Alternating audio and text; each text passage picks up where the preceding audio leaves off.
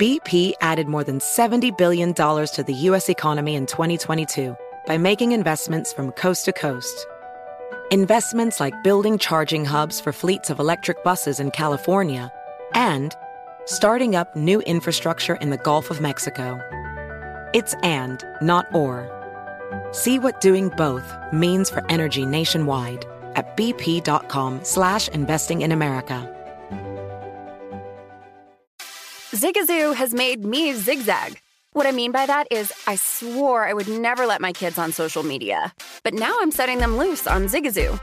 Zigazoo is a space for kids to post videos they've created and to share them with other kids just like them. Videos that are moderated by actual people. And since there are no comments or messaging, you don't have to worry about social trolling.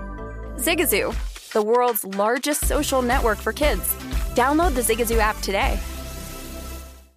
This is Holly Fry from Stuff You Missed in History class. The national sales event is on at your Toyota dealer, making now the perfect time to get a great deal on a dependable new SUV, like an adventure ready RAV4. Available with all wheel drive, your new RAV4 is built for performance on any terrain. Or check out a stylish and comfortable Highlander with seating for up to eight passengers and available panoramic moonroof. You can sit back and enjoy the wide open views with the whole family. Check out more national sales event deals when you visit buyatoyota.com. Toyota Toyota. Let's go places. Brought to you by the reinvented 2012 Camry. It's ready. Are you? Welcome to Stuff Mom Never Told You from HowStuffWorks.com.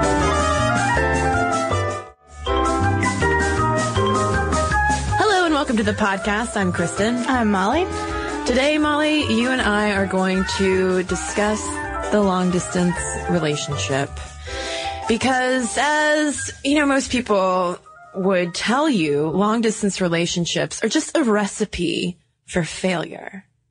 I hear that say? often, yeah. Wouldn't you say? I mean, I've never come across an article saying 10 reasons why long distance relationships are the most fulfilling, satisfying experiences of your life that will ultimately lead to a forever union between two wonderful individuals.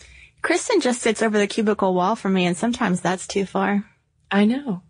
Yeah, this is between us right now. I'm, it's like a gulf. This whole table is so big. Um, yeah, I would say that most of the c- articles that you see, most of the conversations, the anecdotes that you hear about long distance relationships, I'm not going to go into personal details, but you know, from friends of mine, let's say, uh, long distance relationships, I know of not a single one that has worked out. I'm, I was I was thinking right there about whether I knew any. I actually do know a few that have worked out. Yeah? yeah. Okay. And you know that's sort of why this was one of the topics that we wanted to discuss because even though you do see all these articles about your relationship is doomed, people still do it. Yeah, that's the thing. Even though we know that they are really hard to pull off, uh, a ton of people still engage in long distance relationships. Like for some reason, I don't know, do you think there's some kind of allure to having a long distance relationship? There's something incredibly romantic on the outset of like, you know, having that, that long distance love. I can see that. Yeah. I mean, I like my own space. Mm-hmm. So I don't need someone who's there all the time. That's a little too much for me. Mm-hmm. Little personal fact about me. And I I. Molly's always telling me to, to skedaddle. no, I'm not. Just when you invade my personal space. Just when I show up at your apartment unannounced.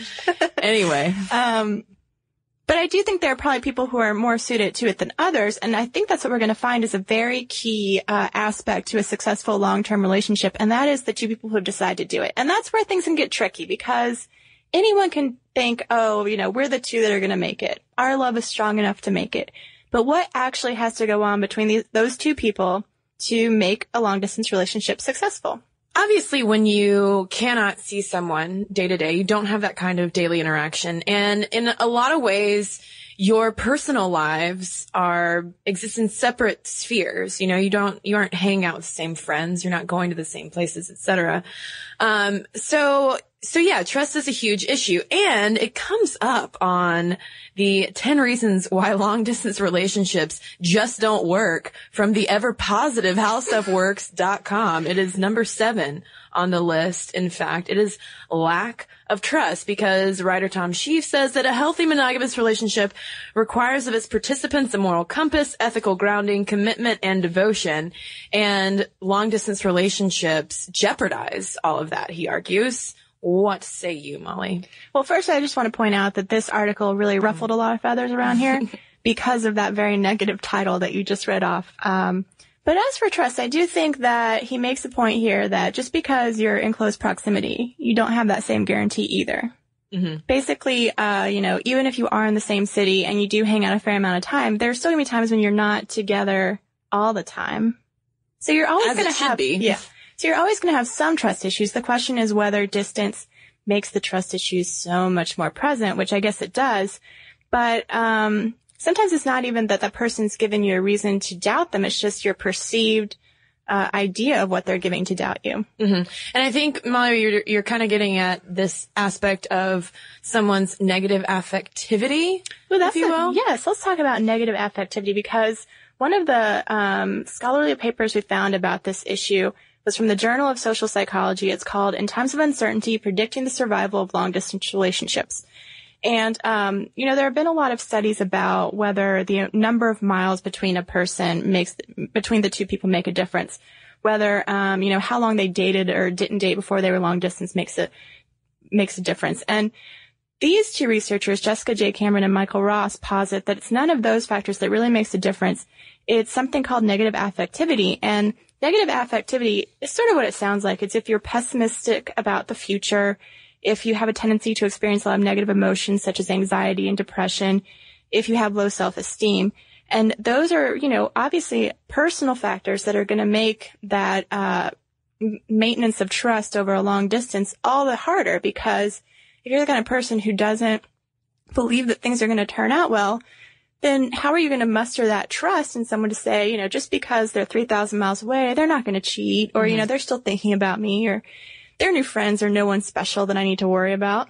But wouldn't you say too, and I think that the researchers point this out, that, you know, someone who might be more prone towards negative, um, affective states, uh, is going to maybe encounter relationship problems depending on, you know, no matter how far their partner is. That's true. I think that's very true. Um, but they did find when they were looking at the, they were comparing relationships in the same city and long distance relationships. And they did find out that a high level of negative affectivity could predict a breakup in a long distance relationship, but only in the men, which I found surprising because when you think of, um, the people who tend to go crazier, I think, in a long distance relationship, I hate to say it, but it's usually the women. It's usually the women who just feel so insecure about what's going on across the country or across the state or however long the distance is that they can't, uh, they just can't handle it. But these researchers found it's actually the men that high NA in women was really not associated with any sort of long distance fallout. Mm-hmm.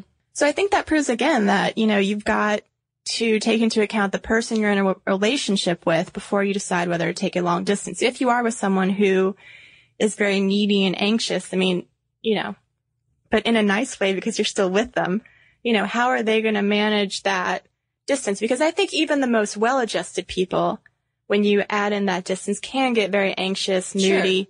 That first separation is very hard.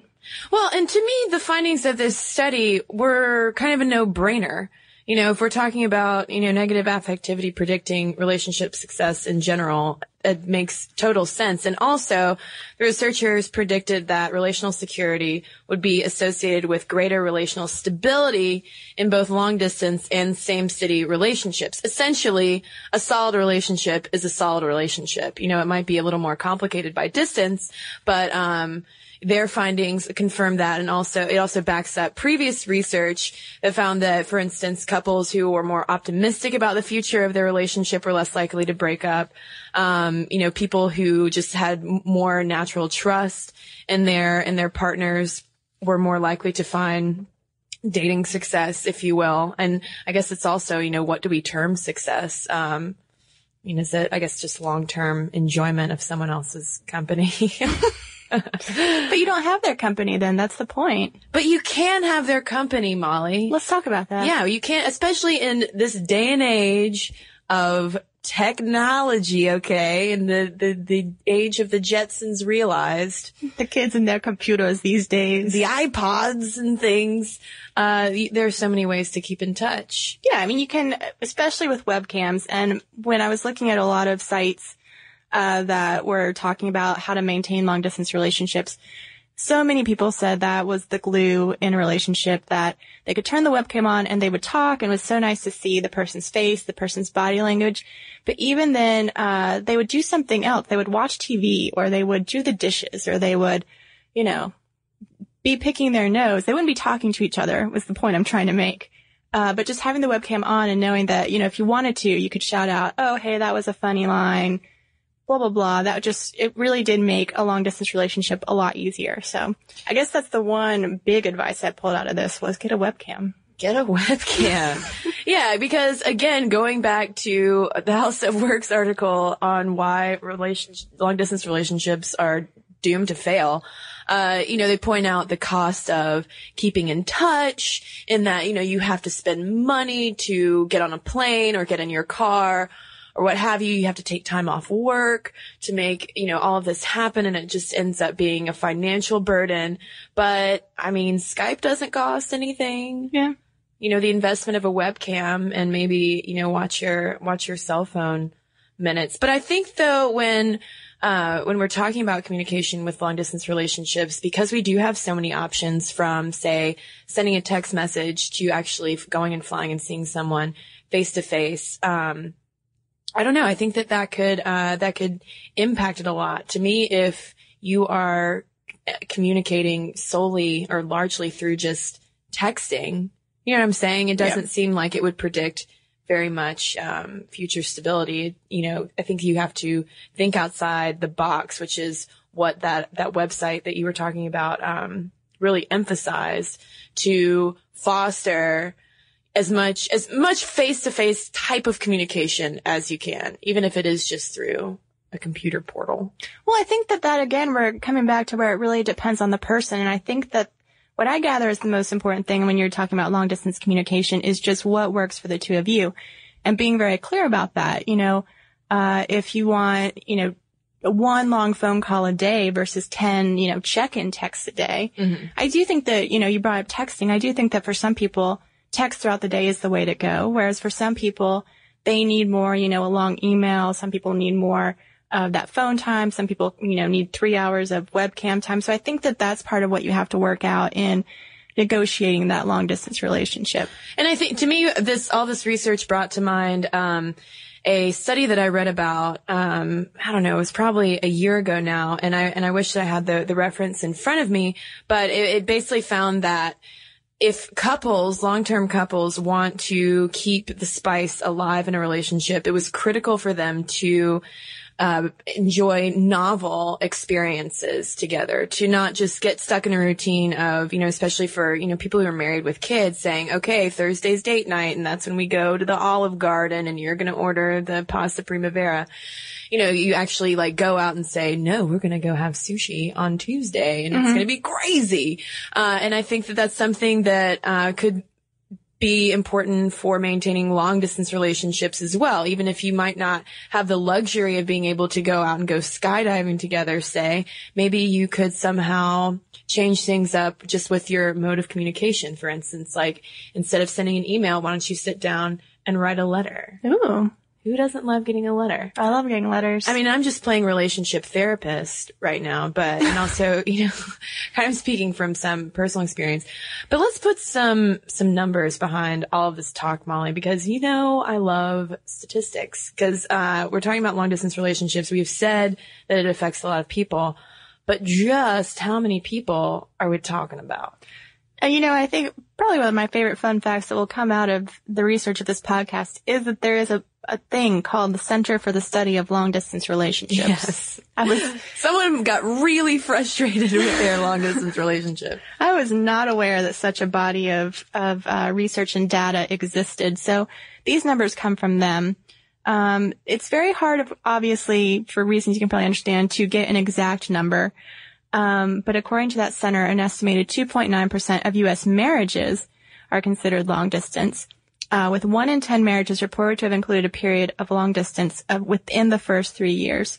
And, you know, there have been a lot of trend pieces lately about how the number of commuter marriages are on the rise because in these tough economic times, maybe someone has to take a job, you know, that's two hours away mm-hmm. and the spouse can't sell the house. Um, and obviously the military is always affected by long distance. So, um, I was surprised to see how many marriages were. But then when you just talk about people dating, they're estimating that 4.5 million college couples in the U.S. were in long distance relationships. Yeah, it happens a lot in college, which makes sense, you know, especially with the whole like high school sweetheart type of thing. And then you go to different colleges. But you know, I will say my one piece of advice, um, to kids in college is just don't spend all your time talking to the high school person. Right. You've got to invest in a new situation to make it work. Exactly. Invest in yourself. Um, but here, to me, this is the most compelling thing that came out of the Center for the Study of Long Distance Relationships, which I think should be a word of total encouragement to you folks out there who are engaged in a long distance relationship right now. Because it seems the, the, the numbers indicate that there's a breaking point with long distance relationship where it's like, if you can make it for this set period of time, then you're good. Much better than people who live in the same city. Exactly. So here's the thing. All right. So they broke down the, uh, the percentage of breakups of proximal relationships, aka you're dating, you know, dating the dude down the street versus long distance relationships. Now in the first six months, proximal relationships fare much better than long distance relationships. We've got 35% of proximal relationships breaking up and 42% of long distance relationships. But then we hit the eight month mark and the tables have turned. That and 42% drops all the way down to 11, just 11% of breakups during the first eight months. And then that goes down even further to only 8% during the first year for long distance relationships. And get this, Molly, a quarter of all proximal relationships. So while, you know, you might be jealous, say, of your roommate whose boyfriend is over all the time, you know, and they're just in love for the first six months while you're having to like sneak away and, and Skype your, your dude in Singapore or wherever, you know, you're going to get the last laugh one year later when she's crying alone in your bedroom and you're like, sorry, I'm, I've got to Skype my boyfriend in Singapore. Well, I think that yes, it was very encouraging to see that if you can make it a certain amount of time, then you, you do have better odds against you. But that does speak to how when you are getting started in a proximal relationship, someone who's in the same city, you have the time to take it slow. Mm-hmm. And see if things are going to work out or not work out. Maybe you'll give them six months and then you're like, oh, this isn't working out. Whereas I do think long distance relationships have that pressure very quickly to be serious. Mm-hmm. And so I'm sure that is why it's much harder in those first few months because perhaps, you know, you think it's going to go great, you move apart, it doesn't. Um, maybe then a remedy to slowing all this, this dating business down, Molly, is to start just referring to it as proximal relationship building. You know, maybe instead of saying, Hey, do you want to go on a date? Maybe you say, would you like to go on a prospective proximal relationship building excursion. You try that out, Kristen. Let me know how it works for you. That's not one of my Cosmo tips. Oh, okay. Um, but I do think that that level of making the commitment early on is an important factor in the long distance relationship success, uh, because going back to this How Stuff Works article about why they don't work, uh, Tom Scheve talks about uh, people who use the long distance relationship as the way to um, get in a sneaky breakup. Oh. It's the kind of people who want to avoid conflict. I feel like Tom Scheve at howstuffworks.com went through a weird long distance relationship. Or he just doesn't like conflict because he says that, you know, if you don't like conflict and you want to avoid, you know, hurting someone with a breakup, you just move away. Just move away. Just change locations. And eventually they will get the point. You may try and do long distance relationship, but your calls just start dwindling. But you know, you better, you better watch out. You can't, you can't wait too long because according to the Center for the Study of Long Distance Relationships, you got about 14 months before someone's going to move closer to someone else. Yeah. That's, that's the average amount of time that couples can expect to live apart before they can move closer together. And you were talking earlier, Kristen, about how you think it's very important that couples have that light at the end of the tunnel, be it 14 months, five right. months, a year, whatever it is. You kind of have to have an end date in sight because otherwise it's, I don't know, but see, that's not a, I don't think that's a pressure point we put on proximal relationships. Like in 14 months, we're going to be really serious. Right. So I do think that's a key difference between uh, PRs and LDRs. Sure, but I, I, would argue though that with proximal relationships, while we might not have a timeline attached to them, uh, well, I mean, some people might, but generally speaking, we don't have a timeline attached to how the relationship pr- would proceed. But there are certain milestones that you do cross. For instance, I'm just talking about simple things such as meeting the other person's friends, hanging out with them, kind of becoming integrated into their, their habits and, you know, vice versa, like having the, the new person meet, meet your persons, um, and, uh, you know, maybe meeting the parents, whatever, you know, those little like relationship milestones that you have, um, when you, you know, when you start, when you start dating someone that might not take place as easily with a long distance between you. Which gets which gets again to that issue of trust. If you have been in a proximal relationship, and I love how now we are using proximal relationship in casual conversation, Kristen. I'm making it happen. I'm no longer dating. I'm proximal relationship building. Um, but if you're used to that sort of natural evolution of a relationship that happens uh, in a proximal relationship, it can be really jolting when you can't get that same sort of satisfaction in a long distance relationship. And this it's going to be a vicious cycle. But to go back to the beginning, that's where you can start to have trust issues because you can't meet their friends. You can't, you know, if you're the type of, you know, girl who is really anxious that your uh, significant other has another really, you know, attractive girl in the circle of friends and you don't know about it, then you can just start to let things build in your head and it, and it just gets messy. Mm-hmm. But let's leave the messy part for a minute and let's talk about, I think probably the most fun aspect of a long distance relationship, the visit. The visit. And these can be really exciting because it's sort of like being a tourist, uh, either in your own city or in a city you might know fairly well, or you may be meeting up, you know, in the middle somewhere. And uh, these are kind of mixed blessings. One, it's great because you finally get to see that person. The time together can be even more special because you rarely see each other. Um, you're probably more likely to be doing touristy things, spending time together, and it's it'll be, I think, a, a large quantity of high quality time. But I, I, said it was a mixed blessing because I do think that there is that um, honeymoon period that happens in a new in a in those visits, and mm-hmm. if at the end of those 14 months when you're living together again, I think it can be really hard to transition from having a relationship built on visits mm-hmm. to having the proximal relationship again because then you've got all that nitty gritty stuff of like who takes out the trash. Yeah, day to day interaction. Who does the dishes. Like that day to day interaction when you don't have it on a regular basis can be a really hard transition back. Yeah, because that's when, you know, weird pet peeves pop up. And I'm not just trying to, you know, sound like some nitpicky woman here. I mean, guys, you know what, you know what we're talking about. You know, everyone has those little daily quirks. Mm-hmm. For instance, you know, I don't really care to be spoken to before 10 o'clock in the morning. True. Period. um, but also, uh, it can be hard as well on, uh, not only on your psychological environment, Molly, but also on the actual Earth's environment, as Slate pointed out in a very Slate kind of way. Just to take a, a, quick little side trip here to this Slate article that we found disparaging long distance relationship because of the negative environmental impact that they have. The uh, the author points out that because of the impact of you know. Uh, flying and ground transportation, a carbon offset company would pin their romantic travels with the equivalent of 35 metric tons of carbon dioxide every year. Egad. They were saying that a woman would uh, be more environmentally friendly to give up a long distance relationship than she would like giving up all meat because of all the processing involved in meat. The processing involved in her travels was greater than that. To which I say, have a proximal relationship with your hamburger.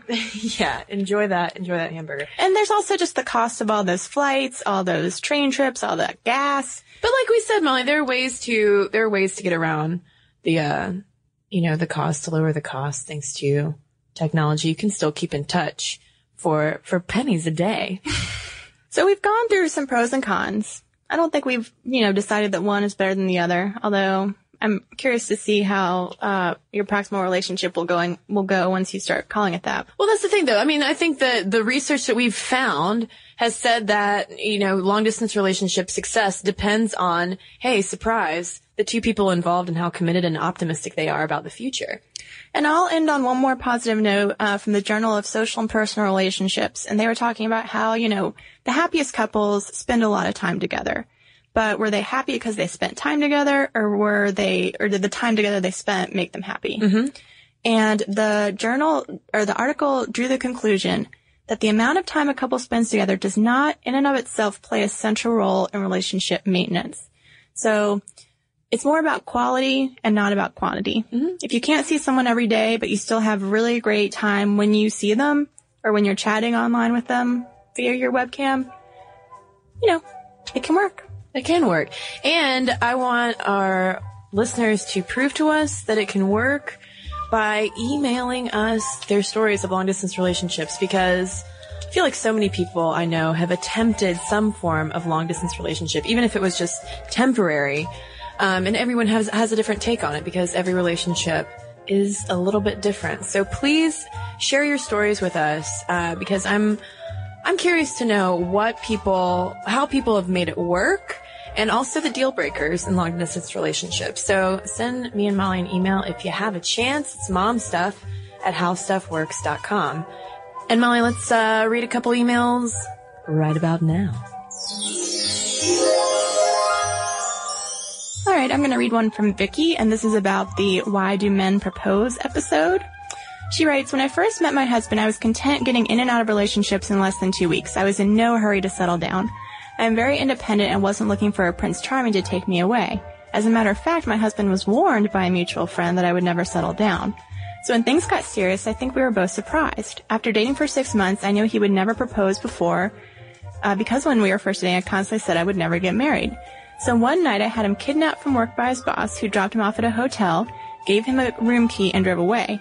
I was waiting in the room with some candles lit, Chinese food from his favorite place, and a simple gold men's ring, and I asked him to marry me. He said yes, and now we've been married for 16 years on July 31st, and we have four kids. Very nice. Nice little proposal story. All right. Well, I've got one here from Crystal, and this is in response to our podcast about women and bartending. Uh, she said, I bartended for five years at my university pub during my undergrad and part of my master's and had no idea that there had been such a struggle for me to reach that position. During those years, I made quite a few observations. I noticed that most females are absolutely horrific tippers. A good portion of them wouldn't even come to the bar with cash in their pockets. They would just expect some guy to buy their drinks. It was shameless, and I quite often told the girls that. Somehow people forget that the better you treat your bartender with large tips and a simple please and thank you, the faster you'll get served. I flat out not served a few ladies who were yelling at me and had tipped exactly zero from their previous drink. Why should I when overall the guys would always be nicer and tip better? It shames me to admit that about my own sex, but I've rarely noticed any different. The nicest female patrons were always women who also worked in the service industry. So, take it from a woman who knows. Women, tip your bartenders and be nice. and don't just expect men to buy your drinks because you might go home sober. All right, so send us your emails. It's momstuff at howstuffworks.com and check us out on Twitter. Like us on Facebook if you don't mind. And as always, you can follow our blog. It is Stuff Mom Never Told You, and you can find it at howstuffworks.com. For more on this and thousands of other topics, visit howstuffworks.com. Want more How Stuff Works? Check out our blogs on the howstuffworks.com homepage. Brought to you by the reinvented 2012 Camry. It's ready. Are you? Have you heard about the social media platform for kids? It's called Zigazoo. It's a great place where kids like me can come together to make fun videos. Videos moderated by real people who review content before it's posted to the feed. I love the dance challenges. I love that it's Kid Safe COPPA certified. Uh, I don't know what that means. It means it has built in privacy protections for your online data. Zigazoo, the world's largest social network. For kids. Download the Zigazoo app today. Welcome to the Scene to Scene podcast. I am your host, Valerie Complex. Today, I am chatting with Ji-young Yoo. Ji Young stars as co lead in the six part limited series Expats. I think I learn a little bit with every character that I play. I think usually I play a character and it causes enough introspection that I learn something about myself. I honestly can't gush enough about Freaky Tales. I'm so excited to share it with more people. If you like what you hear, be sure to review, like, and subscribe to the Scene to Scene podcast. There's plenty to celebrate in March and.